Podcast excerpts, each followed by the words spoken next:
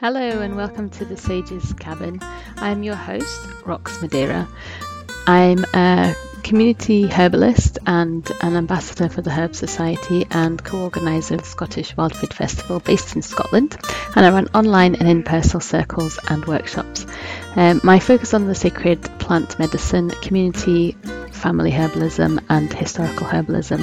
So you can check out my work on the, my website roxmadeira.com and you can find all the bonuses offered in the podcast on my Patreon Wise Herbal Ways where you can join me on a journey through the seasons and through the moon cycle, journeying, meditating, and connecting with our plant kin and building your apothecary. You can watch the sages speak their wisdom in the Sages Cabin podcasts. Within the Sages Cabin, I interview herbalists, healers, foragers, nutritionists, growers, movement practitioners, historians, herbal crafters, and other wise folk to provide you with the wealth of expert knowledge. So grab a cup of tea and join me in the Sages Cabin.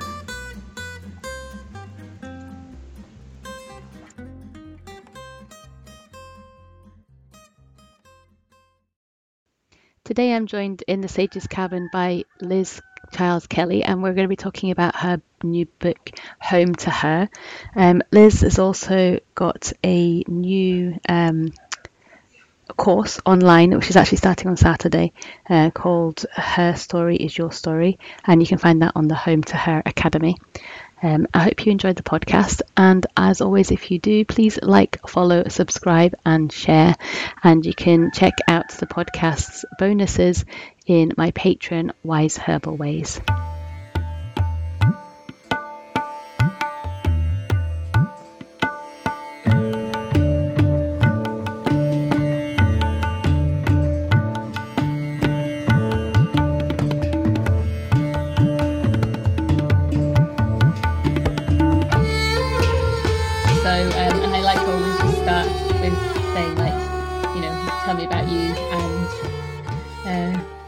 Got into this work?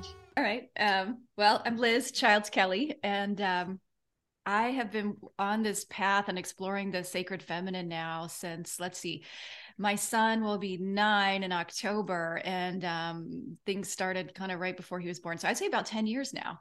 Um, although I didn't really know that's what it was at the time and um, there's definitely like a, a, pre and post you know there's before before the divine feminine showed up in my life and after. And before i was very much on a business path. I uh, own my own company and um, i was super into that.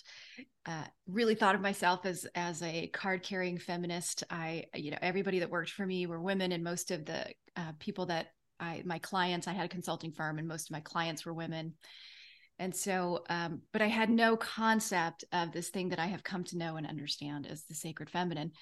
And, you know, the short story is I went to a business conference. I was there to try and find clients for this company that I had. And um, I saw a woman speaking about uh, indigenous uh, Polynesian wayfinders. Um, so, sailors who could navigate thousands of miles just by without any of the modern instrumentation that uh, a lot of us have assumed that you need. And for some reason, those words, I had a physical reaction to her words. Um, they they lit something in my body.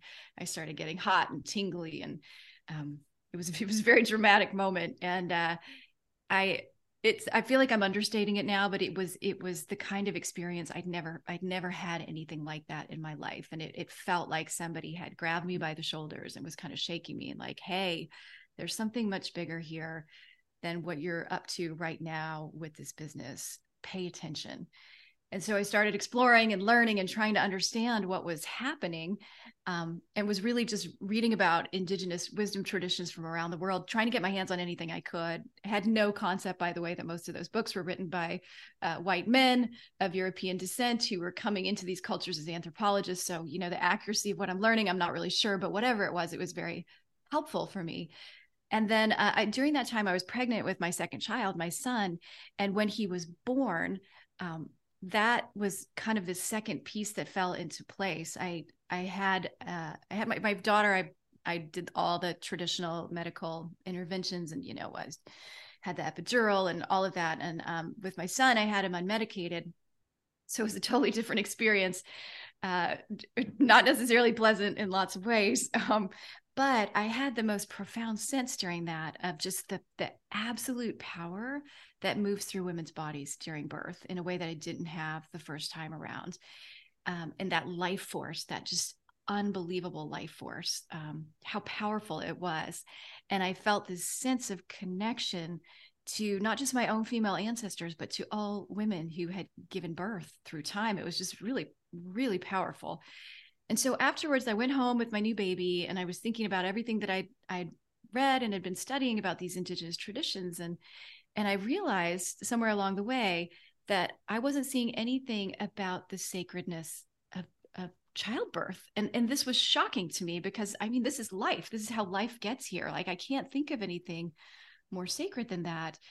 And that was when the aha moment hit me that everything that I'd been reading it didn't necessarily have to do with those traditions, perhaps, um, but everything that I'd been reading had been told to me by a man. And I was raised in a more conservative Christian household, and God was a man, and the preachers were always men. And even in my own explorations into Buddhism, which I'd kind of been into before this happened, uh, my meditation teacher was a, a man and the books were written by men and they couldn't tell me about what they hadn't experienced um, and so that was a really devastating realization for me for about 20 minutes. Maybe i don't know i was really angry and upset. And then i just had a moment where i felt like i'm calling bs like this this cannot be this cannot be right. There must be uh, somewhere an understanding of the feminine as divine and a divine feminine force. And of course, I just want to hug that version of me from 10 years ago because now I know, of course, and there's so much information about the sacred feminine, but I didn't know that at the time. But that was really what kind of pushed me on this path. And so it took a while, but I did. I ended up selling my company and just dedicating myself completely to learning about this which you know it just it led to lots of different things. It led to years of um i mean really it took a couple years i think to to heal from i had really lost a lot of identity i think in in assuming this mrs business businessy businesswoman. Um i had carved off a lot of my soul i think and i needed to get that back. And then when i was ready i started researching and that eventually led to me uh, writing my book home to her and hosting this podcast home to her and um, yeah yeah. That's that's it. And i think you told me that your books just won the gold nautilus. I don't know how to say it. Award. Yeah the nautilus award. They're given to um, books that promote conscious living and spiritual growth and sustainability. And um, yeah that feels like a big deal to me because some of my mm-hmm. most favorite books uh, have have gotten those awards and really people that have you know authors that have meant a lot to me. So yeah well also after like you know spending years and years writing it you know it's it's obviously you know very yeah i can imagine. That does feel good. Yeah. Yeah. So maybe you can like tell me a bit about the book. I like one thing i just i haven't managed i haven't read it i haven't read it from cover to cover but i really want to dive into it. But um i like the fact that you kind of you when you're writing it you're kind of telling your story about how you're finding things which is which is nice yeah. And i like the fact you've got like these kind of reflection points in sacred practice that dotted at the end of each chapter and stuff so that's quite nice. But anyway maybe you could tell me a bit about the book and its kind of concept. Yes. Well this actually and it, the the the knowing that I was going to write it, it showed up pretty early, way before I had any business thinking that I was going to write a book. It was, and that kind of characterizes this whole journey ever since I um, got introduced to what I call the sacred feminine. There's been a lot of following breadcrumbs or just watching what falls into my path. And um, one of the things was this awareness. I just woke up one morning with a very clear thought in my head that I needed to write this book. And, and I wasn't even, it was just funny. I wasn't prepared to write a book. I didn't know anything. Um, but I think it was sort of like the little kick in the pants to to really get serious about the research. And one of the things that I wanted to do with the book is I wanted to be able to meet people uh, where they were who who might be like me because i really it, it, it was this was strange to me in lots of ways it was um it was a little scary because it was really counter to everything that I learned in the Christian church growing up. Like this, this, uh, you know, there's a whole undercurrent depending on how you've been raised in Christianity. If you're flirting with um, devil worship and you know heathen things and pagan things, these are all things I'm completely fine with. You know, like I'm not worried about these things anymore. But th- it's a mm-hmm. real thing. I think if you've been kind of indoctrinated into that, and so um, there was that, and then there was also the piece that said, "Well, I am a serious."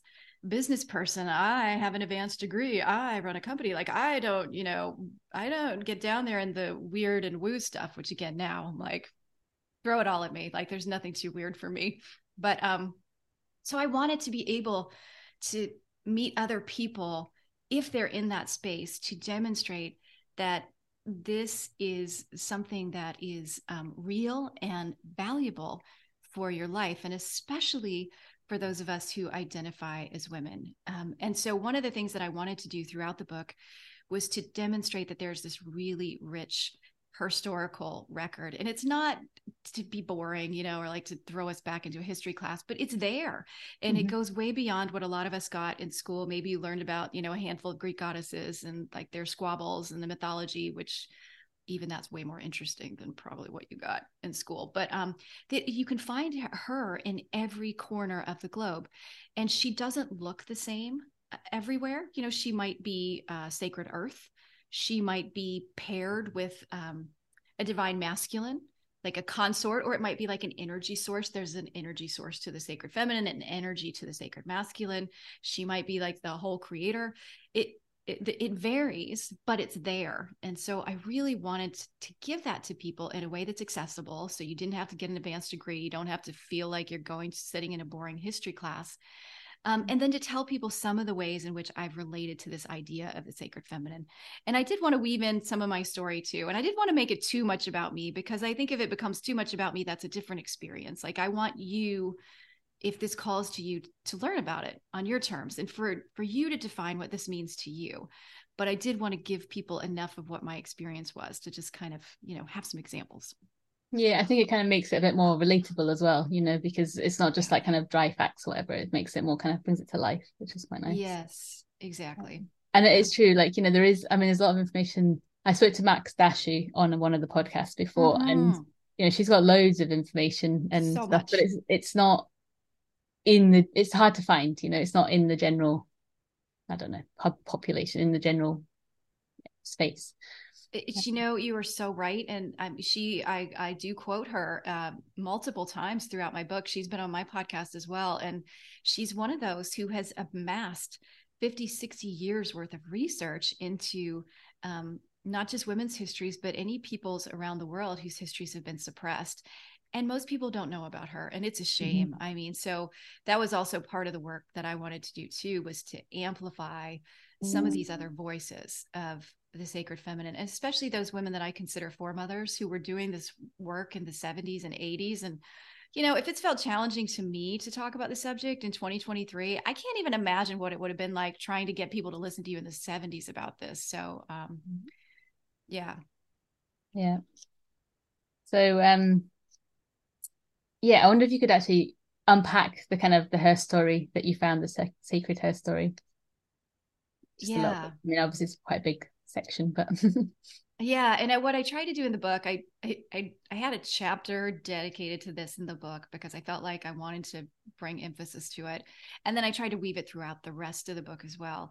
And I think when I started digging into this, what I found, or at least what my interpretation was, was that there was a uniform story through history of the sacred feminine and it kind of goes something like this once upon a time everybody on earth knew a, a benevolent mother goddess. Um, we didn't have war and conflict really you know not at the scale that we see now. Um, and then patriarchy there was a rise of patriarchy that went alongside uh, the rise of agriculture. And that's where we start to see um, the goddess slip away and now she's gone and we have to resurrect her. And um, I, what I have learned on this journey is anything that feels like too much of a line, like from point A to point B, it probably has an undercurrent of patriarchy in it. That's not the way that nature works. So that might be a, I think that might be a true trajectory for some peoples. I don't think we know nearly enough to say that's true for everybody. Mm-hmm. Um, I don't think that we have evidence, you know, that uh, agriculture um, that everybody like came to agriculture and then stayed with it, for example, you know, or we we don't we don't know these things. But what we do know is that you can find um, some evidence of people making figurines and sculptures that are very clearly female bodies. They're making them in very particular ways with particular attributes. These date back to 40,000 years, and you find them in different parts of Europe, especially Europe, all the way over to Siberia. Um, and then as you move forward in history, you find them in different parts of the world too. So it's not just a European thing. And we don't have writing you know we don't know we can't know what people were um, intending with these things but I, I, think that we do know enough um, or maybe we can make you know a guess that these were sacred in intent and um, so that i think is is really powerful. And we see alongside that lots and lots of images of animals so it's not exclusive to the feminine. We don't see images of the masculine nearly as much which is really kind of interesting. Yeah. And then as you progress through history, you see her in all different ways and different expressions. And in some places in the world, we have evidence like that from Europe, you know, because these were sculptures that were made with particular kinds of stone that have withstood the test of time. But if you're in a different part of the world and you're working with other materials, that might have long since disintegrated. So then we can start to look at stories um, and mythologies and indigenous peoples who haven't, whose cultures haven't been completely decimated by colonialism. You can find um, you can find threads and storylines, you know, that that involve the feminine through the oral storytelling tradition. And, and our traditional Western lens might not take that. We might not say, well, that's not real evidence, right? Because we don't have something we can hold in our hands. But I think why not you know i mean to have an oral tradition that carries something on through generation after generation i think we need to take that um, as as evidence as well mm-hmm. well i mean that's kind of how the whole all the religions are isn't it i mean they're exactly. all stuff that's been taken on so yes yeah. and there's um a researcher by the name of maria uh gimbutas gimbutas um, i was saying it wrong until someone corrected me um, she was Lithuanian American. Well, she was Lithuanian and then came to America. And um, she amassed just a lot of evidence in what she called Old Europe. Um, and what she did, though, is she was looking at archae- archaeological finds and also laying that against. Um, she was also an ethnographer and she was looking at both the storytelling, the oral traditions, as well as what the archaeological record brought forward. And there were a lot of um, feminists who found her work in the 70s and 80s and really jumped behind her. Um, and uh, but she amassed a, a, tremendous amount of information, and, and her work wasn't always well received because she, I think that from a traditional perspective, she was combining she was combining disciplines and she was making conclusions, jumping to conclusions per jumping. I'm putting in air quotes to conclusions that maybe that she wouldn't necessarily see in the archaeological record alone. Um, but I find that kind of work to be really interesting and helpful when we're looking at the divine feminine too. Is that and that feels in keeping with what I've learned about the sacred feminine, which is multiplicity. Like there's multiple storylines. There's more than one thing happening. We don't have to have point A to point B. Like there's there's lots of things going on at the same time. So let's let's look at this from multiple different angles. Yeah. Yeah. I mean, I mean that's probably generally true about everything, isn't it? I mean, there isn't this kind of A and B in life. It's ah, just yeah, or nature, like you said. Yeah, it's all kind of intertwined and forwards and backwards and changing and stuff. What I did there was something I think you'd written about. There was a figurine carved from before Homo sapiens emerged, fifty back fifty, no, five hundred thousand years ago, which I thought was quite amazing. Yes. And so I, yes, I was like, should I mention that? I will. and, and one of the things I mentioned Maria Gimbutas, and I also say this in my book too, what you're going to find when you start looking at the really old archaeological record of the divine feminine is a lot of what looks to me and i'm not by the way i should note that i don't have a degree in this this is um, i am just an enthusiastic learner and it felt really important that i did this research outside of the walls of academia um, but so I'll just qualify that, you know, like if anybody's listening, um, I, I'm fine saying I might have things wrong, but it looks to me like there's a lot of hemming and hawing about what is and what isn't a divine feminine figurine. Like I found uh, a guy online who I kid you not looked at one of these ancient figurines and was like, well, that could be the body of a woman, but it could also be the brain of a dissected frog. So, you know, it's hard to say. I'm like, uh, what, what lengths are we going to go to to say that, you know, a, a female body can't be sacred? And so, anyways, this particular little stone carving was found in Israel. And um, the, the team that found it identified it as they believed it to be a carving of a female figure, but it's so old it predates Neanderthals. You know, if you look at it yourself, like I think it's open to interpretation. It definitely looks like there there is general agreement that um, somebody would we even say somebody if it's pre-human? Sure. Somebody actually manipulated this with stone or whatever and and shaped it to look like something. Is that it a woman? It's amazing isn't it? Right because we have this whole story. I think that's part of the part of the gift of digging into the sacred feminine old history is we realize this idea of civilization being the start of like when we were human is just is laughable you know? That's just when we that's just an arbitrary line in the sand um, but yes, I mean, 500,000 years ago, somebody had the cognitive ability and the desire and the time and the understanding of raw materials to shape this into a little figurine that represented something to them. Was it a woman? Maybe. I mean, that's what the archaeologist who found it thought. She's not really invested in whether or not people agree with her. Mm-hmm. Um, I think you'd put yeah. some somebody else thought it was like a penguin or something. But even yes. that's kind of odd in, I mean, because you don't really have penguins in Israel, do you? I don't so know. I mean, maybe they did 500,000 years ago. Maybe, I have no yeah. idea. I have no idea. Right. right. It could be some other kind of bird, you know. it's true. That's true. I mean, what who knows what's gone extinct in the last half a yeah. million years? I have no idea. But yeah, yeah. But it's also um yeah, I mean it's interesting because like, you know, now we can we still look at people in the past and sort of say, oh, you know, they couldn't do this because they weren't clever enough, they weren't intelligent enough. And we don't look at them as being the same as we are. we we're like, oh, we're so much more intelligent than we were hundreds of years ago, whatever, which clearly cannot be true because otherwise, you know, how did they make all these things? How did they build they built all these structures and they created all these um designs and everything? So anyway yes and i think too when you and this is where it does does get interesting and, and and intersects with the sacred feminine to me there are definitely cultures where you can look and you can see these were these were pretty sophisticated cultures that weren't that far back if you look at um, the minoan civilization on crete for example which has just tons of evidence of honoring the feminine um, mm. i'm fairly certain they had um, they had uh, sewer systems. They um, had a very, very peaceful society. Now, they were also blessed, I think, where they lived with a, abundant um, nature, like life that would support them, which, if you live in different parts of the world, maybe you don't have that. Um, but yes, this was, it, it, was a culture that it seemed like in lots of ways was more peaceful and more, you know, again, who knows, but more peaceful and um, more I don't know, harmonious than like what we have now. And yet we would consider that, right, with the traditional trajectory of civilization, we would consider that to be uncivilized. Yeah. Yeah. Yeah. So really we haven't really changed that much from the colonial way of thinking where we're looking at savages and trying to, you know, it's the same sort of thinking really.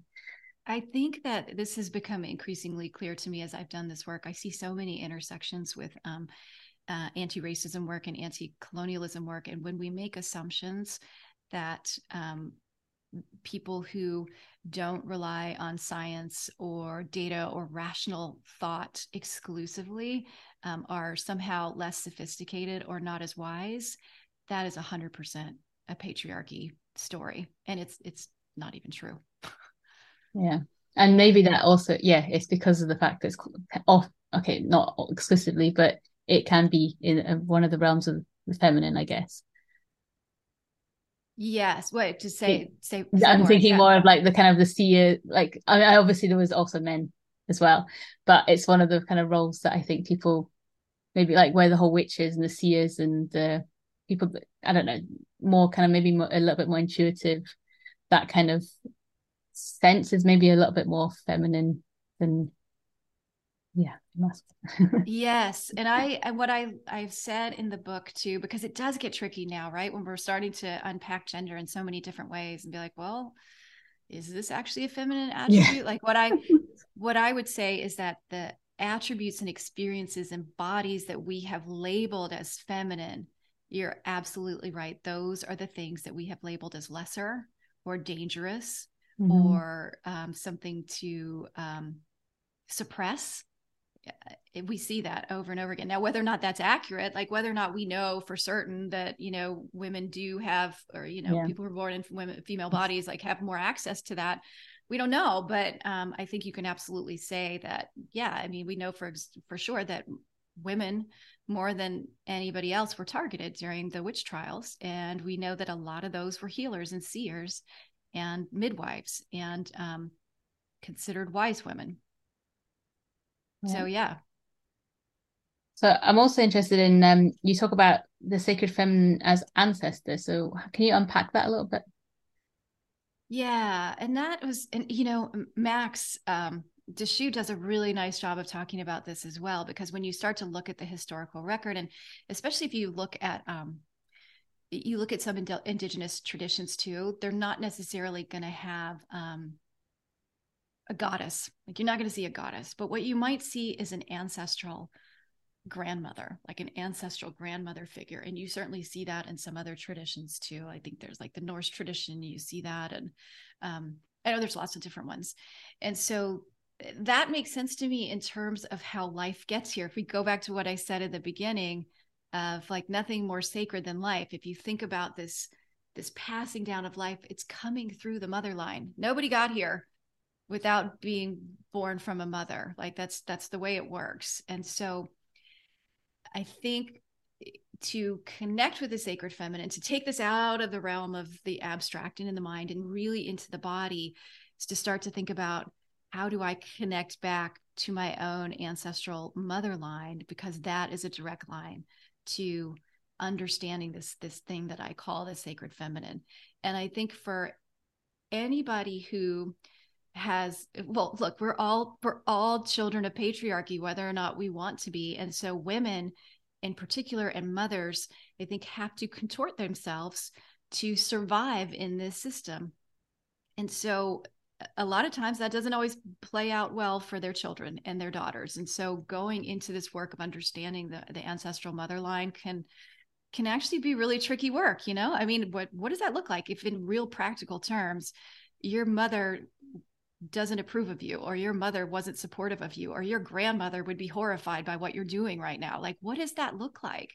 So it's not necessarily easy work to start digging into this but i think um, when we tap into that that mother line however we can and that's been a whole journey for me um, we start to tap into some of this innate intuitive wisdom that was perhaps we thought was cut off um, and i don't think it is. I think we can i think we can catch it because i think you know and if we turn to science it's it is in us you know it's still in our bones. It's in our it's in our dna um, you know they can trace mitochondrial dna back to the first woman. So that means it's in you. It's in me somehow.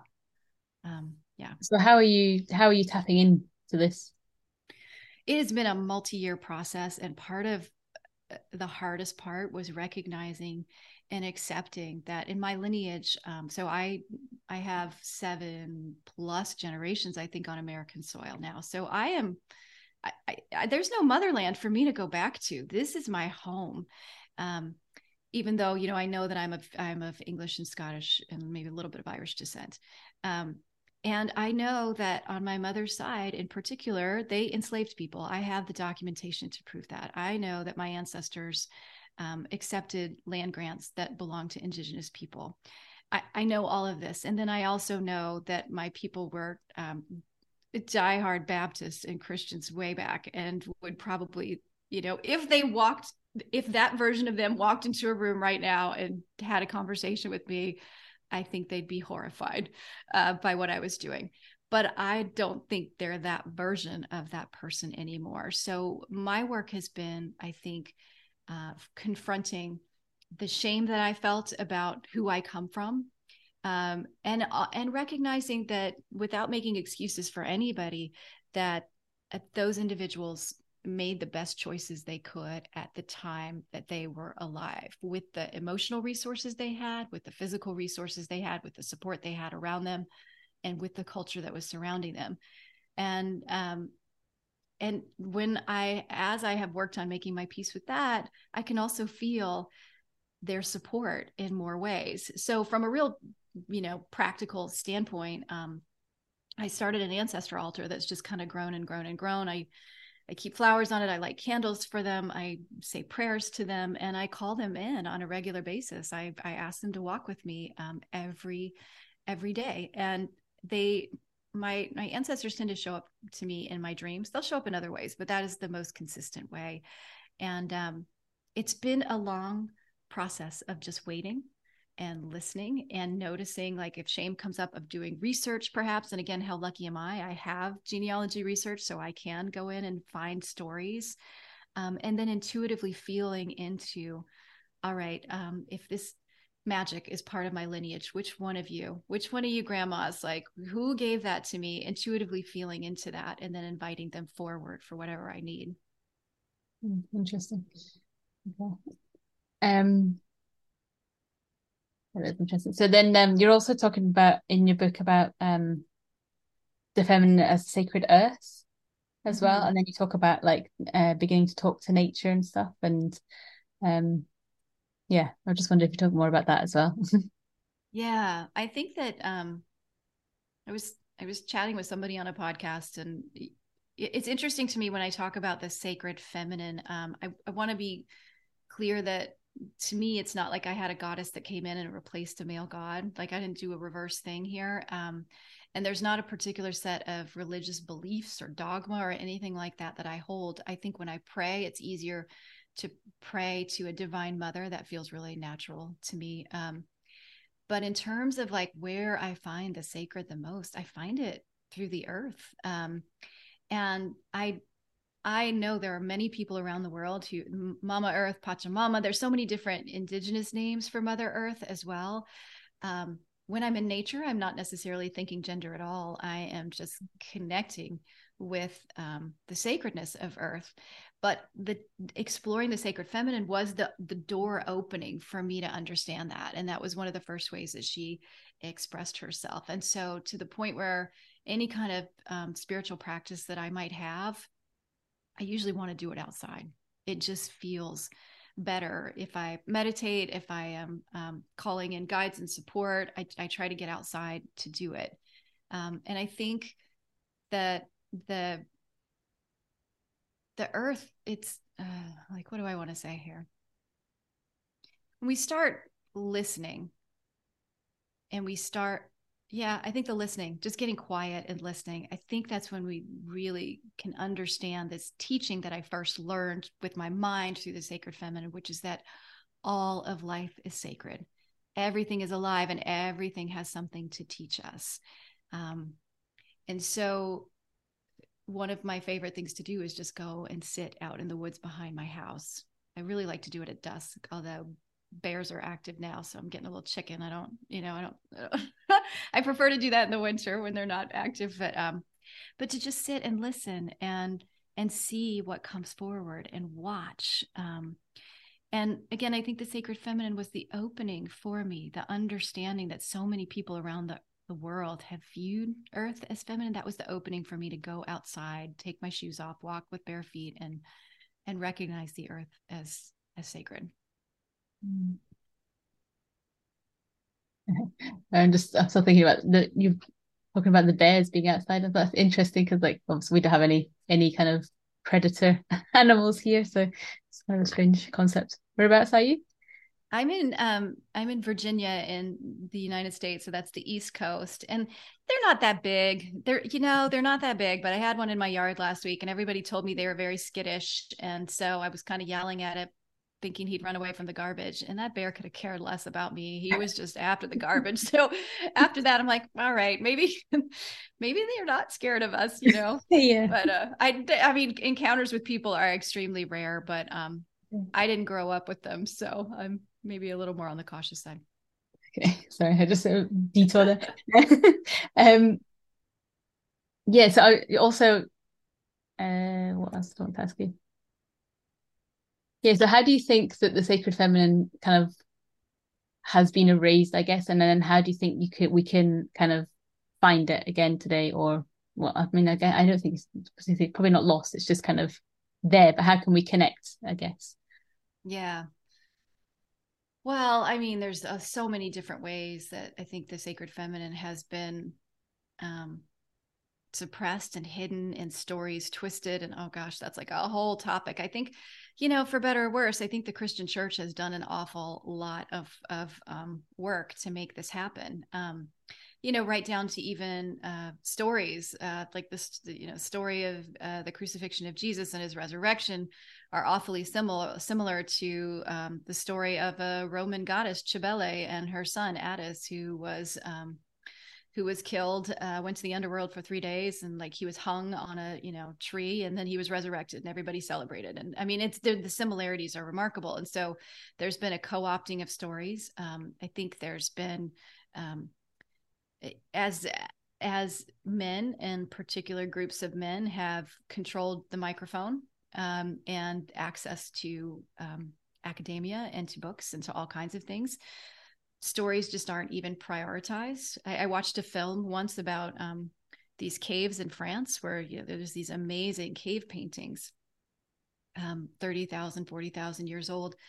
But in this particular cave, there's like there's an image like of a, a woman's body, and the the male documentarian doesn't even comment on it, and it's the only human figure in the cave and he's just like skips right by it like and there's the body of a female now let's analyze these mm-hmm. animals and and i it's not even seen you know it's it's maddening truly uh, mm-hmm. another example that i could give more recent is i was watching this travel documentary um, watched the show outlander and uh, the two two of the stars from outlander were doing this kind of fun cheeky travel show in scotland and um, where they're both from. And they visited a museum where they had um, torture devices that were used on witches during the witch trials.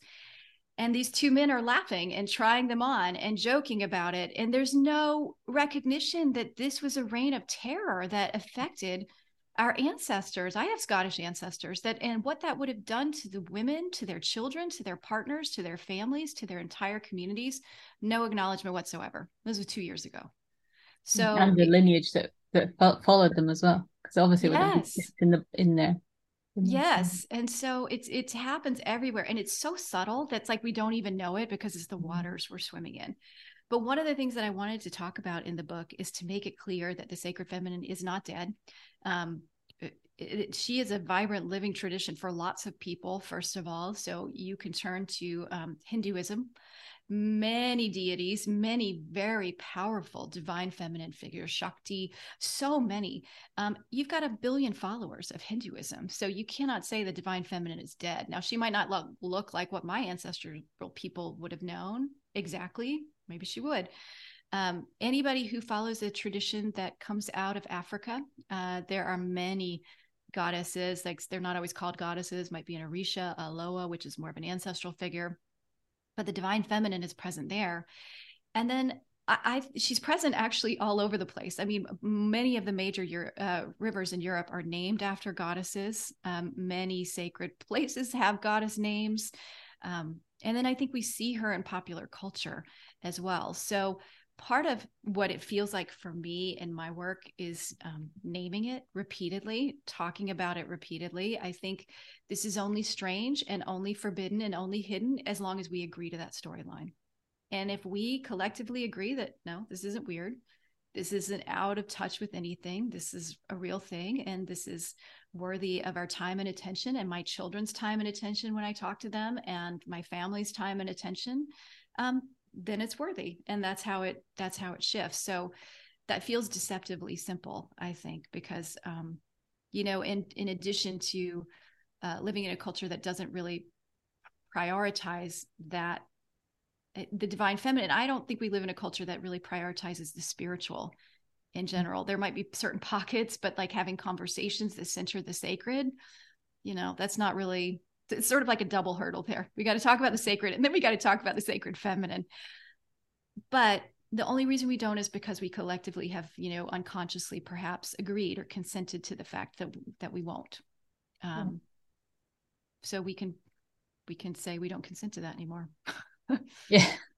Yeah and it's good actually that like the people that publish your book for example they're they uh womancraft publishing they're i guess they're quite forward thinking in this way or kind of push this like what um sorry lost lost my train of thought. Um push this kind of not forgetting about the feminine and this narrative that's what i'm saying this narrative yeah yes and um I love what Lucy and her team are doing. It's been such an honor to be published by her. And, you know, she's one of the only ones that's, she's not the only, I'm, I'm not going to say that, but she's one of the very few that's doing this. So there's so mm-hmm. much opportunity for more. Um, but at the same time, I do feel like there has been a dramatic shift and change, uh, even in the 10 years that I've been exploring this. And part of it's my world has changed. You know, I have different people in my life but um, just in terms of resources and and you and I think um, I think capitalist culture just tries to figure out how to make money on ed- anything. So you could say, for example, like obsession with witches in popular culture and popular TV shows and stuff. Uh, they're trying to figure out how to make money on this. So they will throw shows up that I think, you know, in some cases still are in that patriarchal paradigm. But, but I describe the sacred feminine as like she's like the ocean, and you can't I mean, good luck pouring her in a box. She's going to go wherever she wants, and um, you can't you you can't suppress her. Like she will figure out a way to be expressed. Now, it, it, is it subversive in some cases, or does it not look maybe the way I want it to? Sure, but she's still going to find a way to um, be heard. I think. Mm-hmm. Um, so on that note, maybe it would be good if you could um, tell people about the name of your podcast for, and how they can connect with you and how, where they can buy the book. Yes, thank you. So everything's home to her, all home to her, all home to her all the time. Uh, the podcast is called Home to Her. Um, you can listen to it wherever you get your podcast. I do have a YouTube channel. Uh, so if you prefer to watch these, like watch podcast episodes, you can do that instead of just listen. Um, and then the book is called Home to Her Walking the Transformative Path of the Sacred Feminine. You can also buy that wherever you buy your books. It's on Amazon, etc. However, I really like to encourage people to um, look at buying it from my publisher, Womancraft. She's an amazing woman owned business who, as you just mentioned, is is focused specifically in this area or order it from your local bookstore let's let's keep those going and if you do read it and you like it um, you know, as an independent, she's a small independent publisher, like your reviews are super helpful. So reviews in the traditional places like Amazon are great. But if you want to buy the book and support her directly, that's fantastic too. Oh, great, thanks. Um, oh, there's something. One last thing I was going to say, and I can't remember what it was now. Uh, oh yeah, you were. I think you were going to send maybe some meditations or something for the patrons for anybody. Do you know Yes. I can't, remember what you said you were going to send. yes, I can. Yes. So one is um one is a practice that I do I do kind of a modified practice of this now. So it won't sound exact like in my head it doesn't sound exactly as what I'm dictating to you, but um the a rooting with the divine mother. So rooting into Mother Earth every um a practice for you to do that. I do that. I start every morning with a version of that. And then the other is um, an exercise to practice leaning into this idea of the great mother. Like, what would it feel to be supported by the divine feminine in the form of the great mother? And so, yes, I would be happy to share those um, with you. They sound great. Thank you very much. Mm-hmm. And thank you very much for your time. It was really interesting. Lovely to speak with you. Yeah, thank you for your work. I love what you're doing here. Uh, as soon as I heard the name, I'm like, I, I want to go hang out in the Sage's cabin. This sounds fantastic.